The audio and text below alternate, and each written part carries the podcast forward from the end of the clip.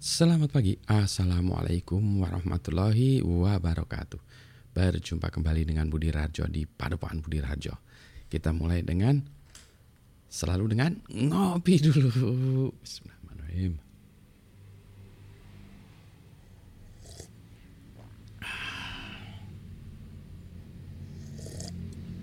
Sedap.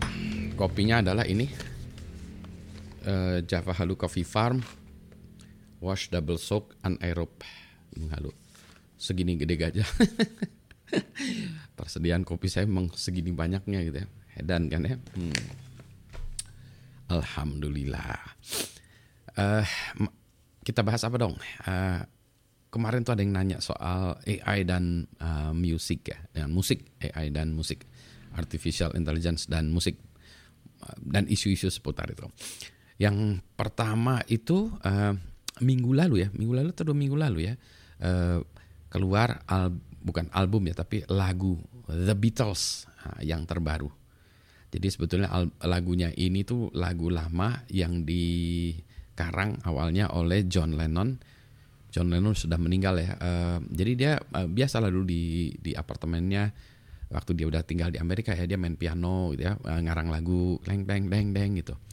Uh, terus kemudian lagu itu juga ada yang uh, apa sih namanya Free as Bird, uh, Real Love gitu ya dulu ya. Dulu dua itu. Sebenarnya satu lagi. Nah, Now and Then itu. Now and Then uh, susah dipermak lagi oleh dua Beatles yang sisanya, Paul McCartney dan Ringo karena suara piano dan suara uh, vokalnya si uh, John Lennon itu terlalu ya terlalu bukan terlalu merekat ya tapi suaranya itu ketilap lah sama suara pianonya. Jadi susah kalau dikerasin semua ya suara pianonya ikut keras. Ini mau dipisahinnya gimana? Setelah 20 tahun lebih ya akhirnya berhasil dipisahkan dengan menggunakan AI. Um, jadi suara John Lennon sama suara pianonya bisa dipisahin ya. Itu pasti kerjaannya luar biasa beratnya. Nah, balik lagi dari situ sebetulnya apa? AI membuat kita menjadi lebih menyenangkan karena karya The Beatles itu berhasil dihidupkan kembali, resurrect ya karya The Beatles. Jadi, jadi kita mendapat anugerah sebuah lagu lagi dari The Beatles. Luar biasa kan ya?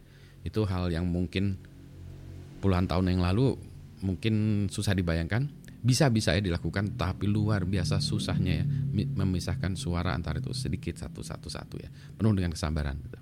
Ini juga pasti penuh dengan kesabaran ya, meskipun teknologinya ada. Jadi AI itu di satu sisi itu memberikan kebaikan bagi kita. Masih di sisi yang memberikan kebaikan dengan kita tuh gini. Uh, sering kali itu um, kita di kepala kita itu ya ada ide, ide misalnya, wah ini kayaknya kalau saya membuat cerita ini ada orang cerita ya atau orang mendongeng kayak saya mendongeng gini gitu. Saya pengen ada uh, sound di belakangnya ya. Soundnya saya pengen soundnya yang agak dreamy ya karena ini AI futuristik gitu di kepala saya ada, tapi saya nggak bisa menerjemahkannya secara langsung ya, karena itu effortnya luar biasa berat.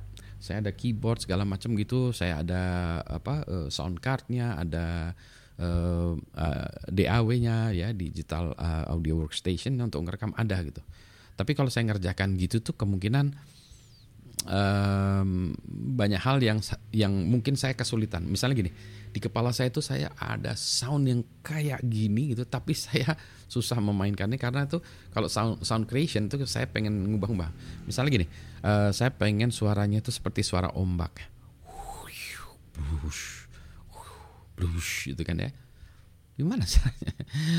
Cara yang paling dekat buat buat ngerekam suara ombak ya, tapi effortnya luar biasa. Nah, dengan AI yang kayak gitu tuh mungkin dilakukan. Dengan efek-efek uh, audio sekarang udah banyak ya.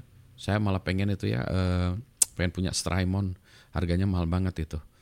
Tapi saya pengen pengen pengen uh, ini ya efek-efek yang hmm, ya bukan futuristik tapi warm gitu-gitu ya ah siapa tahu ada yang mau ngemodalin. Ayo minjemin aja minjemin.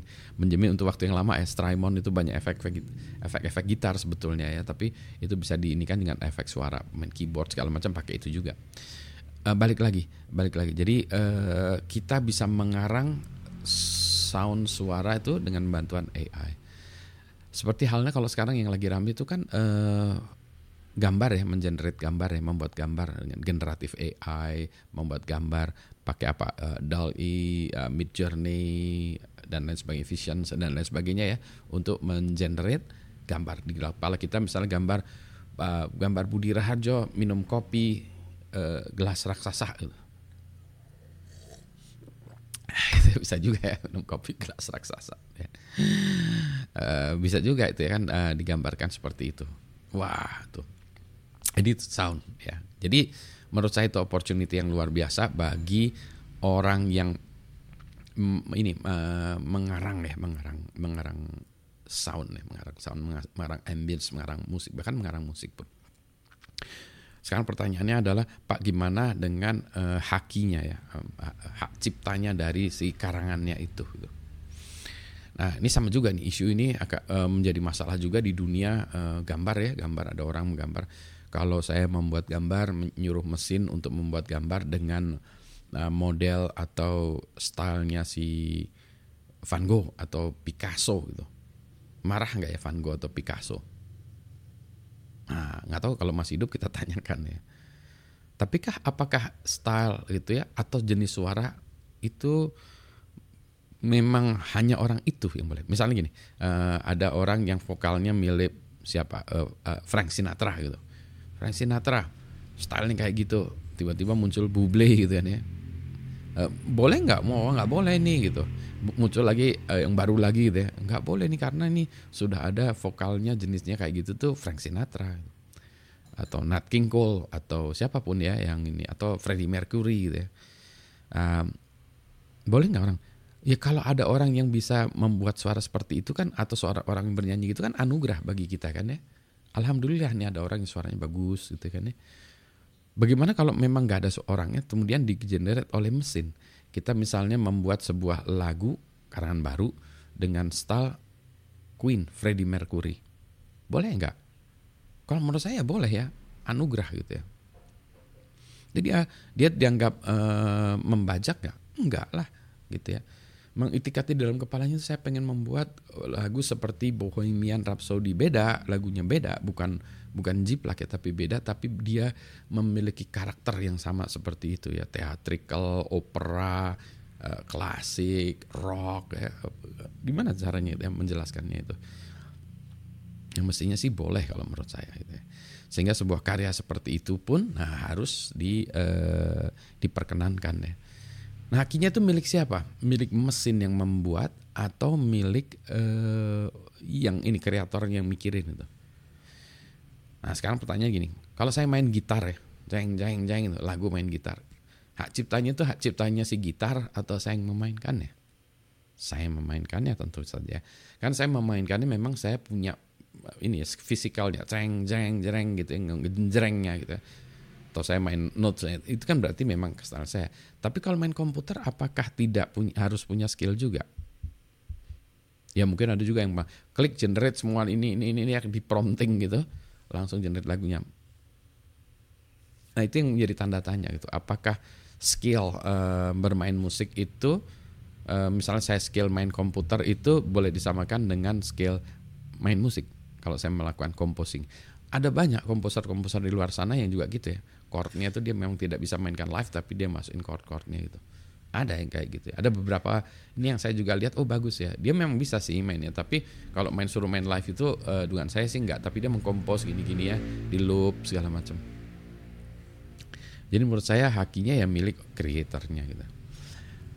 Nah kalau misalnya style tadi di, di diambil ya kemudian dibuat misalnya saya membuat lagu dengan style uh, uh, siapa tadi Freddie Mercury gitu ya apakah saya harus memberikan atribut terhadap Freddie Mercury? Uh, tidak harus menurut saya, karena kan itu kita inspired by Freddie Mercury, tidak mencuri. Memang ini balik lagi ke itikat seseorang ya, bisa ditunjukkan nggak itikatnya dia tuh sebenarnya pengen nyuri atau inspired by atau mencuri kan tuh tipis banget ya. Um, ada banyak lagu yang tidak secara sadar atau tidak sadar terinspirasi oleh lagu-lagu lain gitu, ada gitu ya. Ya memang demikian lah gitu ya karena kita banyak mendengarkan lagu ini tiba-tiba buat lagu kok lagunya kayak Bohemian Rhapsody? Ah masa itu pas lihat oh iya ya. Meskipun beda oh iya ya gitu kan. Ya ini yang yang memang uh, menjadi kesulitan kita di kemudian hari menentukan ini ya. gitu ya jadi itu. Uh, Ya ini um, pan, uh, diskusinya pasti akan panjang ya. Tetapi kalau uh, bagi saya ya uh, AI ini merupakan sebuah anugerah teknologinya ya. Dulu AI ini uh, masih belum nerobos ke dunia kreatif, sekarang dia sudah masuk ke dunia kreatif sehingga uh, banyak hal-hal yang terkait dengan manusia yang terganggu ya. Proses kreatifnya terganggu. Nah, nantinya di kemudian hari ya tinggal ini aja. Uh, sekarang orang mau menggunakan teknologi atau tidak ada banyak masih orang yang tidak menggunakan teknologi. Ada yang hanya main gitar aja gitu udah bagus ada. Memang ada yang memang dia punya punya apa ya uh, skill karakter nuansa yang yang memang mudah gitu aja. Jangankan gitu ada juga orang hanya nyanyi aja mangap aja dia bacain phone book aja gitu ya udah bagus. Ada juga yang kayak gitu. Tapi ada juga yang memang harus dicun dengan mesin deh gitu. nah mari kita diskusikan bagaimana pendapat anda gitu bagi saya sementara ini AI masih menjadi anugerah ya karena dia uh, banyak membantu manusia uh, soal hakinya juga harusnya bisa kita pilah-pilah. Nah, ke depannya gimana lagi ya? kita ini ya baru kita baru buka Pandora ya box yang baru kita buka baru keluar nah mari kita diskusikan mari kita harus kita harus memang harus banyak diskusi ya ya berdialog ya Sabtu pagi ngomongnya berat amat ya Pak Budi sambil ngopi. Memang kalau begitu kita ngopi keluarlah ya itu ya ide-ide yang mengganjal di kepala kita. Ini suatu saat AI bisa membuat kopi yang enak sesuai dengan selera Pak Budi. Wah, harapan saya begitu ya. Kita masukkan pada mesin. Yang mesinnya itu dimasukkan beans ya. Eh, beansnya mungkin masih malah malah belum di roasting ya mesin itu. Terus itunya dia melakukan roasting dipanasin segala macam terus abis itu keluar oh, oke okay, dia mau Pak Budi maunya hari ini papa gitu. Uh, hari ini saya maunya lebih nendang uh, lebih hitam lebih pekat ini. Oke okay, pencet cet cet. Atau saya ngomong eh buatin kopi yang kayak kemarin deh. Tapi kalau bisa lebih pekat dikit. Uh, mungkin pekatnya ya kayak seminggu yang lalu ya gitu. Dia langsung keluar lah minuman yang uh, rumusnya saat itu juga ya. Dan kalau misalnya rumus uh, apa uh, ininya bagus ya, uh, karakternya bagus tuh hasilnya terus saya bilang, "Oh, itu di save ya." Terus dibagikan ke internet ya. Nanti uh, siapa tahu ada orang yang mau minum dengan resep Pak Budi kali ini. eh, eh, dunia menjadi lebih enak deh. Selamat pagi. Assalamualaikum warahmatullahi wabarakatuh. Sehat semuanya ya.